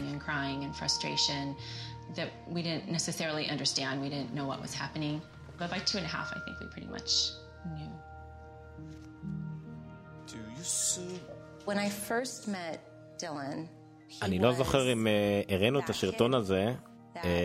אנחנו כמובן מאוד אוהבים להתעסק בכל מה שקשור לאקססיביליטי, אבל היה גם את השרטון, כן, אני חושב שדיברנו על זה, על העיוור, כמעט עיוור לחלוטין, שעשה את הסרטון, צילם וערך אותו בפיינל קאט, והכל באמצעות המק דווקא, ושהמק שינה לו את החיים ונתן לו לראות יותר טוב, להסתדר בלימודים. וטים קוק אפילו אמר לו תודה על הסרטון הזה, וזה מרתק. שוב, תתנערו בציניות, נכון, זה לא רק מק, זה לא רק אייפד, למרות שאפל יותר מכל חברה אחרת שמה את זה במרכז העניינים. זה פשוט הטכנולוגיה המנוכרת הזאת והזרה כביכול, שקשה להבין אותה למי שלא גדל איתה, יכולה פשוט לשנות לאנשים את החיים, אנשים האחרונים שאתם חושבים שיכולים להשתנות ככה, ויכולים, זה יכול להשפיע עליהם ככה. וזה מרגש כל פעם מחדש. Types his thoughts out letter by letter to spell out words and then sentences and paragraphs. I. When אני נתקל בדבר הזה בעבודה היומית שלי, לא, אמנם שכן, הייתי בכיתות ובתי ספר עם ילדים כאלה, אבל אני רואה את המורים שמשתמשים באייפדים ובאפליקציות שאולי עולות מאות שקלים, ואולי באמת אייפדים שעולים אלפי שקלים, אבל לראות ולשמוע את התוצאות האלה, אנחנו יודעים את זה גם משאר החינוך לשעבר, שי פירון שהילד שלו עם האייפד, והוא מודה על הטכנולוגיה הזאת ש... עזרה לו לתקשר עם הילדים שלו, עם הילד שלו. אז זה בהחלט מרגש ועוזר לך להרגיש טוב עם עצמך מול כל האלה שאומרים שאיפה הימים של פעם וכדומה. הימים של פעם, לילדים כאלה ואנשים כאלה לא היה מקום בחברה שלנו. עכשיו הם יכולים להרגיש הרבה יותר בנוח.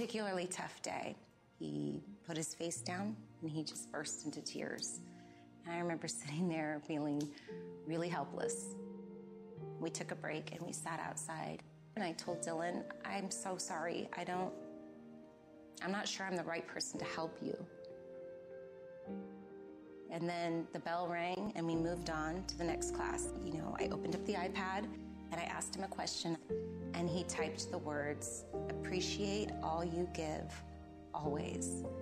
And I thought, there you are.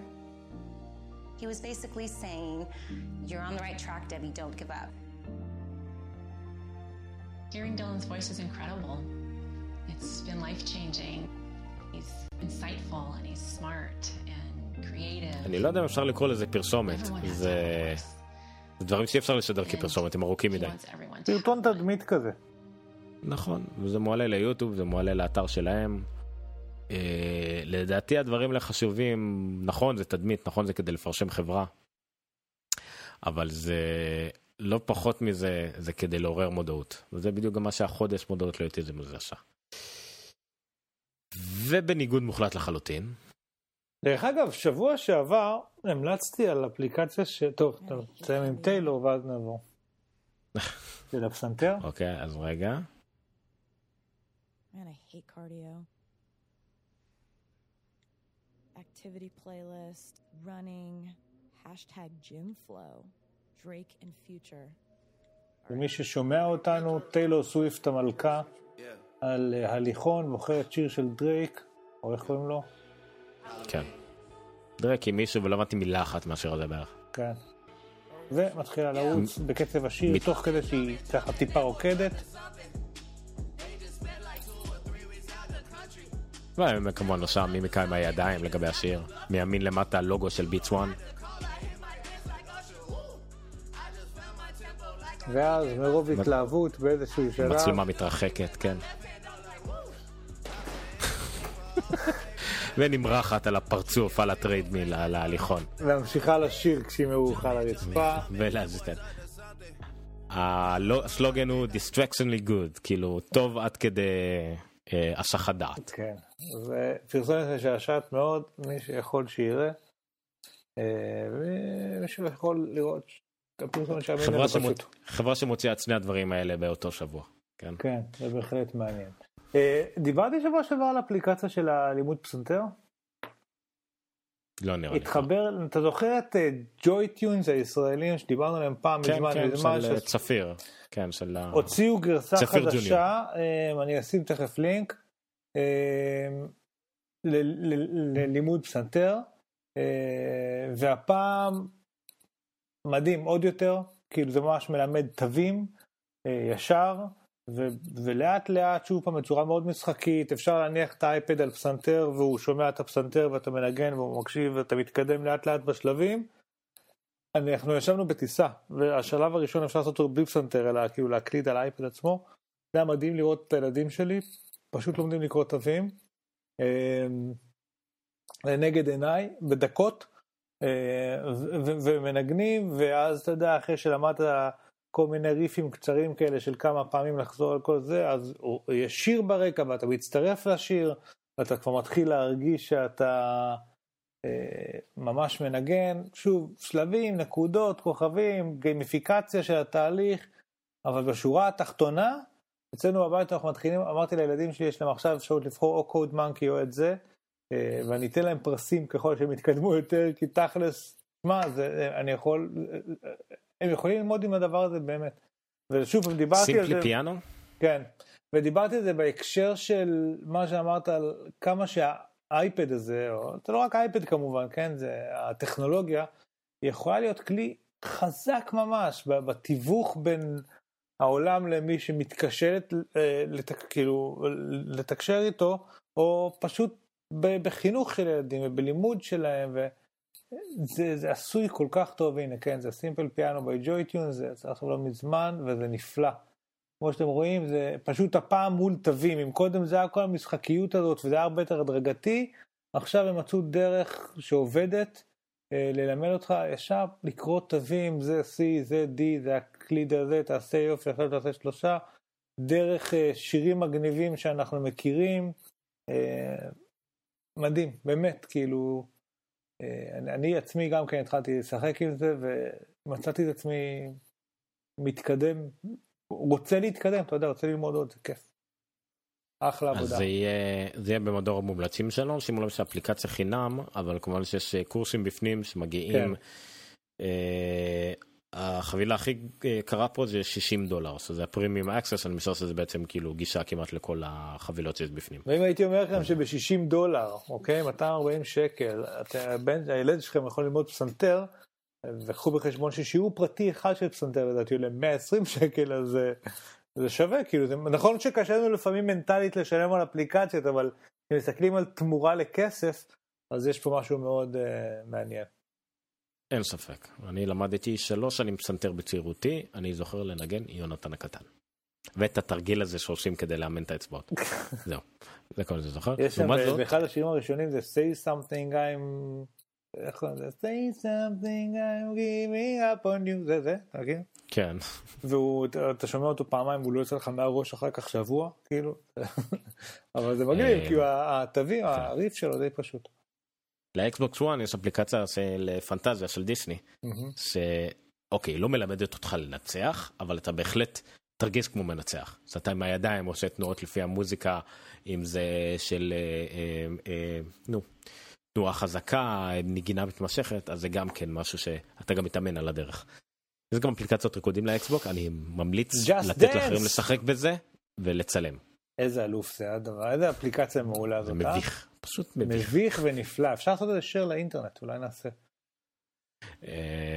רק לטוויץ, לא משנה.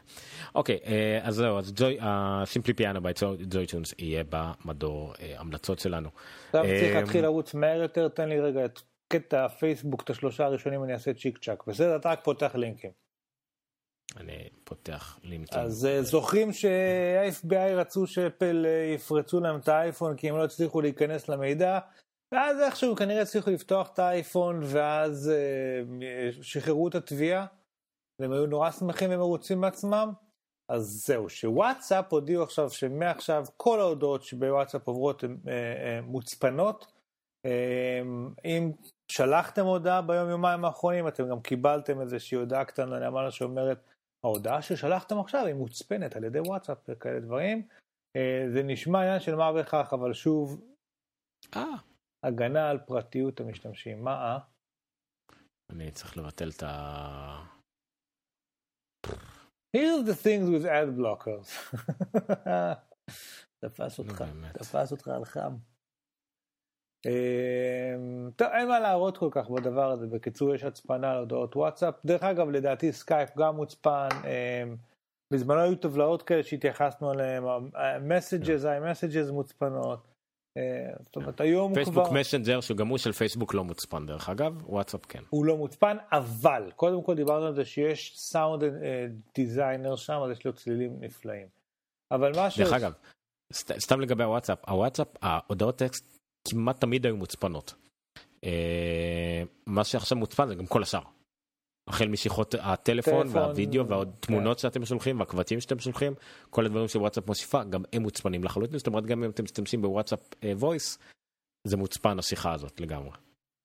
מגניב. מה שעכשיו עוד התפרסם לפני שבע שעות, טרי לגמרי מפייסבוק, זה שהם הוסיפו את היכולת לעשות לייב, פייסבוק לייב.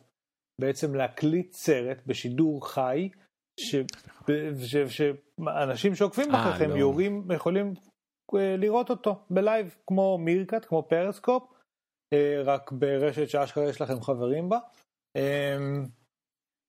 לדעתי זה איום משמעותי על מירקט ופרסקופ, כי שוב, פייסבוק היא פייסבוק ואין מה לעשות. דמיינו שאתם הולכים ברחוב, ורואים משהו מעניין קורה, לא יודע, לא יודע, יכול להיות דרכים, שוד בנק. רגע, התנתקת, אמרת שדמיינו שאתם הולכים ברחוב ורואים שוד בנק? כן. או תאונת דרכים, או פיגוע, או לחילופין, אני לא יודע מה, חתול חמוד. אתם יכולים לציין סרטון וידאו, ובזמן אמת, כל מי שעוקב אחרי ממש רואה את הסרטון קורה, כאילו זה וידאו חי, אתם כתבים מהשטח, לפחות עבור החברים שלכם, וכמובן שכל אחד יכול לעשות איזה share בעניינים וזה. דיברנו על היתרונות של הדבר הזה בזמנו סביב מירקט ו... פריסקופ, אבל הנה עכשיו זה מגיע גם לפייסבוק, ולדעתי אנחנו הולכים לראות סרטונים חיים בקרוב מהרבה חברים או כאלה דברים, אנשים הולכים לשחק עם הדבר הזה וזה יכול להיות מעניין. מה שאני ממליץ, אה, להתרענן על כל נעלי החסימות בפייסבוק, כי לדעתי אתם הולכים להשתמש בהרבה חסימות ושינוי העדפות של מה שאתם תראו בפיד, ולשנן את האנשים ש... כל חמש דקות יהיה לו עם איזה לייב אחר, תראו מה אני עושה עכשיו, תראו מה אני עושה עכשיו. אני מאוד מקווה שיש דרך לשלוט על זה פחות או יותר. כל התמונות של אני אוכל עכשיו כינוח במסעדה, הפכו להיות וידאו חי עם קריינות מהשטח. תגידו, הדבר הזה נראה לכם, הוא ממאיר או ספיר? בואו תראו איך אני מציע לחברה שלי נישואים בלייב. והיא דוחה אותי. איי, איי, איי. להבדיל... היה לי משהו להגיד על זה? אני לא זוכר. להבדיל משהו מגניב שפייסבוק עוד השיקו, האמת שגם כן לפני כמה שעות, אני חושב, או לפני יום. לא, זה... לפני יומיים, סליחה. לפני יומיים זה היכולת, וזה מאוד מעניין, אני יודע שיש לנו כמה מאזינים שהם עיוורים, אז בעצם היכולת ל... איך אני אגיד את זה? להנגיש את פוסטים של פייסבוק ויזואליים עם תמונות אה, אה, לאנשים אה, עם ליקויי ראייה. אה, בעצם, מה, אתה יכול לשים את הסרטון הזה? זה, אנחנו רואים את הסרטון. 아, אוקיי, צריך לשמוע אותו בעיקר. כי מה שקורה פה זה בעצם שמסתכלים על פוסט מסוים, ו- ואפליקציה מקריאה גם את הטקסט, זאת אומרת, ממי פרסם אותו, ובאיזה תאריך, ומה הטקסט שכתוב שם. ואז היא אומרת במילים probably trees and sky ומשהו כזה מופיע בתמונה, ואחר כך היא אומרת probably פיצה, וכאילו ממש היא מנסה מנסה להגיד מה התוכן של התמונה שנמצאת שם, כך שאנשים עם ליקויי ראייה יקבלו חוויה שלמה יותר. מה שאני הוספתי לזה, שטוויטר גם הוסיפו משהו דומה, של מי שמעלה תמונה יכול בעצם להוסיף אלטרנטיב טקסט. מה שכל ההנגשה הזאת זה דבר שהיה קיים ומאזו מעולם באינטרנט, שעל כל תמונה אתה יכול לשים לה אלטרנטיב טקסט. כאילו מה מופיע, מי שנגיד לפני שעלה לכם דף אינטרנט עם תמונה, מאחורה אתם תראו פתאום טקסט שמתאר אותה, או שאם אתם עוברים עם העכבר, קופצת מין קובייה כזאת שאומרת את התיאור של התמונה. זה משהו מעולם קיים עוד בתקופה שהאינטרנט היה איטי, ולפעמים בחרת לא לעלות תמונות, אז היית רואה לפחות את התיאור של התמונה ויכלת לבחור אם להוריד אותה או לא. אנחנו זוכרים את זה. אבל זה לא זה. לא, לא. זה אותו אלטרנטיב טקסט, זה מכניס את זה לתוך אלטרנטיב טקסט, הוא מצמיד לתמונה אלטרנטיב טקסט על בסיס המשין לרנינג שרואה מה יש בתמונה. זה מה שראינו לא מזמן מפייסבוק, מגוגל, את היכולת לעשות ניתוח של התוכן של התמונה. אוקיי, מכונה עושה את זה, וממש אומרת לך מה מופיע בתמונה. את זה יכולה להצמיד באמת אחר כך, את, להפוך אותו לטקסט, שיהיה קרי בצורה כזו או אחרת. זה יכול להיות אלטרנטיב טקסט, זה יכול להיות כל דבר, משהו שהוא פרופרייטרי של פייסבוק, זה רק אפליקציה שלהם יכולה לקרוא את זה, זה לא משנה. אבל uh, uh, היכולת הזאת של להבין תוכן של תמונה היא מטורפת, ומשתמשים בה עכשיו, כדי להנגיש פוסטים ויזואליים לאנשים עם לקויי ראייה. אז טוויטר, טוויטר גם עשו את זה, אבל ההבדל הגדול הוא שטוויטר עשו את זה שמי שמעלה תמונה יכול להוסיף לאלטרנטיב טקסט, ופה זה אוטומטי.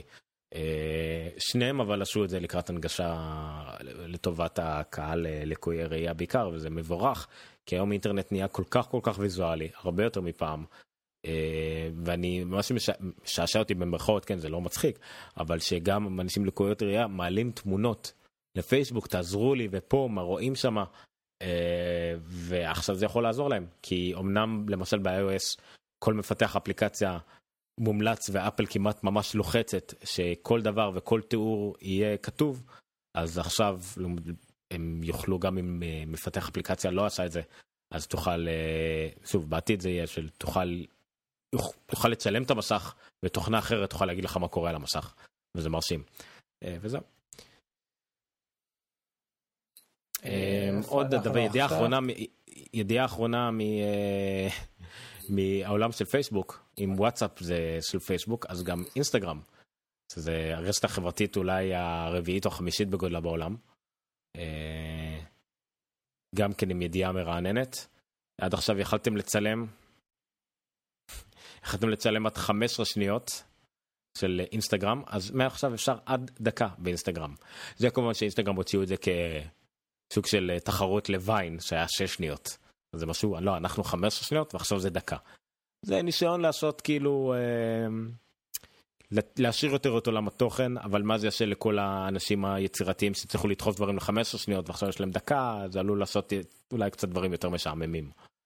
מצד שני, אם פייסבוק לייב היה להתחרות בדברים כמו פריסקופ ודברים חיים בפועל, אינסטגרם זה יותר לשיתוף חוויות ודברים קצת יותר ארוכים, דבר שלאט לאט זולג לכיוון של יוטיוב.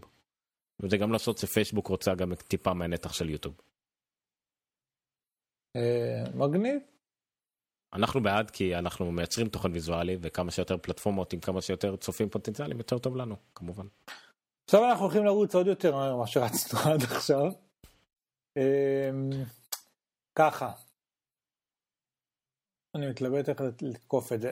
היה אחד באפריל, ובאינטרנט תמיד יש מלא שיגועים כאילו, טכנולוגיים כאלה, בזמן שיש את אחד באפריל, אז יש פה טקראנץ' שאספו את כל הדברים המגניבים, אני לא יודע אפילו נפתח את זה, אני אמליץ לכם לראות את הגוגל פלסטיק, ואת הגוגל סלף דרייבינג בייקס, ועוד כמה דברים חמודים שיש שם, אה, משעשע, כאילו מגניב, יש, יש כמה דברים אה, דבילים יותר, יש כמה דברים מצחיקים יותר, מה שמשעשע זה שככל שעובר הזמן כבר קשה להבין מה באמת קורה ומה לא באמת קורה, יש סטארט-אפים שמפתחים כל מיני דברים אה, אה, דבילים, בעולם הרכב גוגל הכריזו, אה, לא גוגל, הונדה הכריזו על אמוג'י לייסנס פלייט, ולא זוכר ווקסול הכריזו. זה לא בדיחה, על... יש, לא חברה, בקליפורניה אפשר לשים כן. אמוג'י בלייסנס פלייט. אה, וווקסול נדמה לי הכריזו על אינביזיבל קאר, היה כל מיני... דברים כאלה. אחד מהדברים שהיה היה גוגל מייק דרופ, אתה יכול לשים את סלייד שתים עשרה שם, כן, גוגל מייק דרופ היה אמור להיות, מייק דרופ זה איזשהו ביטוי באנגלית לזה שכאילו עזבתי את המיקרופון, זאת אומרת נגמרה השיחה, אז כאילו הם הוסיפו כאילו שאתה יכול להוסיף איזה מין גיף כזה שהוא מייק דרופ לג'ימייל, רק שהמימוש שהם עשו היה שזה נמצא במקום מאוד קרוב לשן, ואנשים שלחו את זה בטעות ועשו פורוורד לאחרים. לא מקום קרוב לשן, זה איפה שהשן פלוס ארכייב. כן, נכון. ואז מה שקרה, אנשים שלחו את זה בלי להתכוון, ואנשים, ועשו פורוורד, ומה שקרה זה שזה נתן לעשות ריפליי, כי עשית מייק דרופ, והיה באג שאם שמת את זה במייל, ונדמה לי הוא לא נשלח, המייל הבא ששלחת נשלח אוטומטית, אם זה בגלל באג, תקלה, אבל בקיצור, תוך מהר מאוד, כאילו הגיעו מלא תלונות על הדבר הזה מכל רחבי האינטרנט, והמתיחה הזו אה, אה, ירדה מהפרק, אה, זהו, היו, יש פה עוד כל מיני דברים, אני מציע שלא פשוט תיכנסו ותהנו, זה הרבה מהם סרטונים, וכאלה שצריך לראות כדי להבין, אה, אתה פרסם, גיקסטר פרסמו את הסוני גוסט קצ'ר הזה, נכון? או מה זה היה? כן, גוסטבאסטרס, כן. אחת מה, אבל האחד באפריל אולי הכי טובים שהיה זה פורנהאב. שמה עשו? פורנהאב, רק שנייה. פורנהאב זה אתר עם סרטים לילדים, סתם. על איך עושים ילדים התכוונתי. אז זה מה שקורנהאב עשו. הם הפכו את פורנהאב לקורנהאב. וככה נראה האתר שלהם, עם המון סרטונים על טירסים. לא גסים, לא כלום, פשוט המון סרטונים על טירסים. הבנתי. אז זה הפך להיות קורנהאב. פשוט, אתה יודע, בשביל הדברים הפשוטים, זה לא מתיחה, אף אחד לא יאמין לזה, פשוט נורא משעשע. זה הכל. בהחלט. אוקיי, נרוץ על החדשות. אצפי הוציאה מכשיר, זה כמובן כל הכותרות אומרים ש-Outdesign Apple. זה המחשב הכי, זה כן, אין מה להגיד, זה המחשב הכי דק שנוצר אי פעם. סנטימטר בערך, עשר מילימטר, נכון? זה סנטימטר בפעם האחרונה שבדקתי. כולל הכל, עשר נקודה משהו, כן, מילימטר. כולל הבזל בצד הכי רחב, כולל הרגליות, כולל הכל. הוא בערך אייפון וחצי בעובי שלו. יותר דק מהמקבוק, שתים עשרה אינץ'. אני לא מת על העיצוב שלו, אני לא מת שיש מין ציר כזה שהוא לא בא מהקצה, אלא קצת לפני זה, יש את המרווח. אני רוצה לומר, אם הייתי קונה H P היום, כנראה שזה עדיין היה X P S, יש חמש עשרה, יש שלוש עשרה, כנראה את ה-שלוש עשרה. אם היית קונה P C היום. סליחה, נכון, כן. ה-X P S עדיין לדעתי אחד היפים ושווים שלהם. כן, הקרבון פייבר, אפילו הלנובו המכוערים, אבל הנורא נורא קטנים, קלים ודקים מהקרבון פייבר. השבוע ישבתי איזושהי פגישה עם מישהי, סוכנת ביטוח משהו, לא יודע. היה לה P C עם טאצ'סקרין. היה כזה מעניין לראות איך היא משתמשת בו, אתה יודע, היא מקלידה, מקלידה, מקלידה, ואז נגיד סקרול, היא עושה על המסך, ואז היא מקלידה, מקלידה, מקלידה, ואז היא מנסה כאילו... זה כזה, לא יודע, אולי זה נוח, אבל זה נראה לי ממש מוזר מהצד בתור מי שלא רגיל לדבר. כן, זה כזה. זה ה-H P, עשה הרבה רעש היום, זה בנר שמחר ישכחו ממנו, זה בדרך כלל מה שקורה. שים לב גם הלוגו, זה לא לוגו של H P, זה לוגו של קווים, אתה רואה? זה הלוגו של H P למחשבי עילית שלהם. האמת שנחמד, אהבתי. כן. הרבה יותר טוב מהלוגו הקודם שלהם. נכון.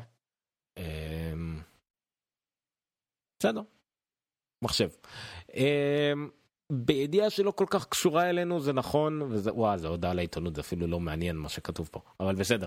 ה-N F L, ליגת הפוטבול האמריקאית, זה הספורט השני בפופולריות שלו בארצות הברית, אבל הראשון נראה, אם אני לא טועה, ב... הכנסות, יש באיזשהו מדד, כי זה ספורט מאוד קצר, זה שלושה חודשים, עשרים משחקים וזהו, זה כל הליגה. בכל מקרה, הם חתמו עם טוויטר מכל המקומות, לא עם ורייזון, לא עם זה, לסטרימינג של המשחקים שלהם על, על ניו מדיה, אוקיי? לא כבלים, לא כלום, אלא בניו מדיה. ודווקא עם טוויטר. זה כולל פריסקופ לפני משחקים, זה כולל סטרימינג מתוך המשחק, וכנראה שגם ה-N F L הבינו שהרבה מהדיונים, במיוחד בארצות הברית, על ספורט חי, קוראים בטוויטר. תוך כדי הגמר מכללות המטורף שהיה עכשיו, הכל קרה בטוויטר, ב-N B A הכל קורה בטוויטר, כל הדברים החיים, המיידיים קוראים בטוויטר, אז אם אתה מוסיף לזה גם סטרימינג חי של וידאו מתוך אותו אירוע חי, אז uh, כולם מרוויחים. Uh, זה מעניין ברמה, אתה יודע, ברמת החוזים, ולאן אנחנו מתקדמים בכל העולם הזה של המדיה המסודרת והסטרימינג וכדומה. עוד קרה היום, הרבה מחברינו נמצאים בלונדון במסיבת עיתונאים של הוואוי, שהוציאו את מכשיר הדגל החדש שלהם, אם לא טועה זה מכשיר הדגל הרביעי השנה, ה-פי תשע. מכשיר נראה כמו כל המכשירים שלהם, הכל מרשים, מה שהכי מרשים בו כנראה, זה שהם עשו שיתוף פעולה עם לייקה. עכשיו לייקה, עם כל הכבוד לקרל זייקס, נכון? כן, קרל זייקס של סוני, ועוד כל מיני חברות וזה, לייקה הם השם דבר בכל מה שקשור לצילום, צילום איכותי, צילום, איך נקרא לזה, פנאטי ממש. מצלמה פשוטה של לייקה יכולה להגיע ל-חמשת אלפים דולר ויותר. אז הם הוציאו, הוציאו מכשיר עם עדשה כפולה, שעדשה אחת מצלמת בצבעוני מלא, ועדשה אחת מונוכרומטית. המונוכרומטית אחראית על חדות, וה... מצלמה צבעונית אחראית על הפרטים ועל הצבע, וביחד הם עושים מצלמה צילום הרבה יותר, בפרטים הרבה יותר גבוהים, בהירות תשעים אחוז יותר מהגלקסי S שבע, מאתיים שבעים אחוז יותר מהאייפון שש אס, בלה בלה בלה. שמע, זה דבר שאני חייב לראות, זה באמת מעניין, שזה יגיע לידיים של צלמים אמיתיים, וואו, הם מאוד טובים בחרטוט בטקסטים, אבל זה עדיין מרשים. יהיה גם מכשיר שנקרא וואוי פי תשע פלוס, שהוא יותר גדול, מסך קצת יותר גדול, וסוללה הרבה יותר גדולה. זה קטע, זה ראה ממש טוב לקרוא למכשיר עם מסך גדול יותר פלוס. כן, אני לא חושב שאפל הייתה ראשונה, אבל פתאום כולם עושים את זה, כן? הנה זה הסרטון תדמית שלהם לגבי הצילום, שרואה אותנו. מכשיר מעניין, וואוי, הדבר הכי חשוב בה זה עובדה שהיא החברה שהכי גודלת, היא חברת ענק מלכתחילה, זו לא חברה שמנסה לגדול, היא ענקית, היא לא צריכה טובות ולא צריכה טלפונים סלולריים כדי להיות גדולה. אבל כבר עכשיו הפכה להיות החברה השלישית הכי גדולה בעולם לייצור טלפונים, אחרי אפל וסמסונג, והיא רק גודלת יותר ויותר, במיוחד בשבבים היחודים לה. היא מייצרת את השבבים שלה בעצמה, למשל. זה לא איי תשע וזה לא קואלקום וזה לא כלום, זה חברת בת של וואווי שמייצרת לעצמה את השבבים, אז זו חברה מאוד מאוד ורטיקלית, חוץ ממערכת הפעלה שלה, שכמובן אנדרואיד עם אה, כמה דברים שלה שמתוושפים, אבל בשאר הדברים, כל מקשור לחומרה היא ורטיקלית כמעט לחלוטין, שוב, מצלמה, פה ושם שיתופי פעולה בסדר. אה, מרשים, מרשים שח הכל. אה, מחיר יותר נמוך משאר ספינות הדגל, מכשירי הדגל, טוב שזה קיים. וזהו, בידיעה האחרונה לא בא לי לגעת יותר, נגמר לנו הזמן להיום. נחזור על המלצות שהיו לנו. אתה המלצת על מג'ויטונס, את הסימפלי סימפלי פיאנו. אני ממליץ על שני דברים. המלצה משותפת של שנינו זה על האתר החדש יחסית שנקרא דה רוד שואו דוט קום. של סינט, טים סטיבנס, כתב טכנולוגיה מאוד ותיק, עבר לשקר קצת יותר מכוניות, וזה אתר מאוד מגניב, גם דברץ מנשים לעשות את זה, לדברץ גם יש מחלקת רכב, מה שנקרא, אבל זה סינט, עשו פשוט אתר נפרד לחלוטין לרכב, וזה מאוד לאנשים כמונו. בונה, יש פה עדכון לא... לפורצה שש, אה? כן, גם שם יש כתבה להתכון לפורצה שש. כן. זהו, זה מאוד לאנשים כמונו, אוקיי, אתה קצת יותר, הרבה יותר מבין במכוניות ממני, אבל אני אוהב במכוניות, מבין בסך הכל באופן מאוד כללי, אבל מאוד אוהב את הצד הגיקי-טכני, זה בדיוק לזה. והמלצה נוספת שיש לי זה גוגל ניק קולקשן. ניק קולקשן זה פילטרים שקיימים כבר שנים שנים שנים ללייטרום בעיקר ופוטושופ, פילטרים כמו שחור לבן וכל מיני דברים של, של צלמים. אז גוגל קנו את ניק לפני כמה שנים, וחבילה שעלתה של חמש מאות דולר של כל הפילטרים ירדה ל-מאה וחמישים דולר, והחל משבוע שעבר גוגל מחלקת את זה בחינם, כיוון שיש לי כמה חברים, חברים צלמים וכאלה שמפתחים פלאגינים וכדומה, לא אוהבים שפתאום מורידים דברים כאלה בחינם, זה מז, מזנה אותם, מה שנקרא, מוריד את כל התעשייה הזאת לזנות לדעתנו. אני לא בעד דברים חינמים באופן כללי, אלא אם כן יש מאחורי משהו מאוד משיים, ופה לא פשוט גוגל החליטו לפרסם לגמרי הכל בחינם, לא יודע כמה הם ישקיעו בזה הלאה, לא יודע אם זה ימשיך, יכול להיות שפתאום יפסק הפיתוח וכולם יפידו מזה, אבל בינתיים זה בחינם, ומי שרוצה את זה מוזמן להוריד את זה, יש שם דברים יפהפיים. טוב, יש לי סטנד מגניב מקיקסטארטר, אבל לשבוע הבא. זה לשבוע הבא, אתה אומר. נעייף מדי. כן, כן. כבר, וואה, כבר עשרים ואחד בתאריך שאני עדיין לא יודע מהו. אתה כבר גילית מה תאריך? כן, שביעי לאפריל. לא, גיליתי קודם ששישי ואז זה השתנה פתאום. כן, אז עכשיו שינו לנו ואנחנו בשביעי לאפריל אלפיים ועשרים. אני הייתי אומר ניניו, איתי ניר חורש, אנחנו, אני אגיד את זה מהר, סטרודל אומר ניניו, סטרודל ניר חורש, סטרודל גיקסטר. חפשו את הנונקסט בפייסבוק, הדף שלנו, אנחנו מעלים שם כתבות שמעניינות אותנו, שלחו לנו אם אתם מוצאים דברים, אנחנו נפרשם את זה בדף עם קרדיט לכם כמובן, בכיף, בשמך ובגיל. תודה רבה לכם, לילה טוב ניר. לילה טוב עומר.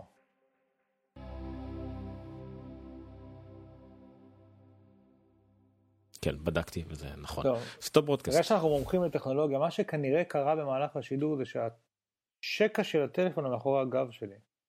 כל מה שזזתי, כנראה שניתקתי אותו מהחשמל. בתקע. אבל הנה, מאז שגיליתי את זה, לא התנתקתי אפילו פעם אחת. תפתח פלאגין להגאוט עם פייס פעם, כזה ענקי, כזה ככה.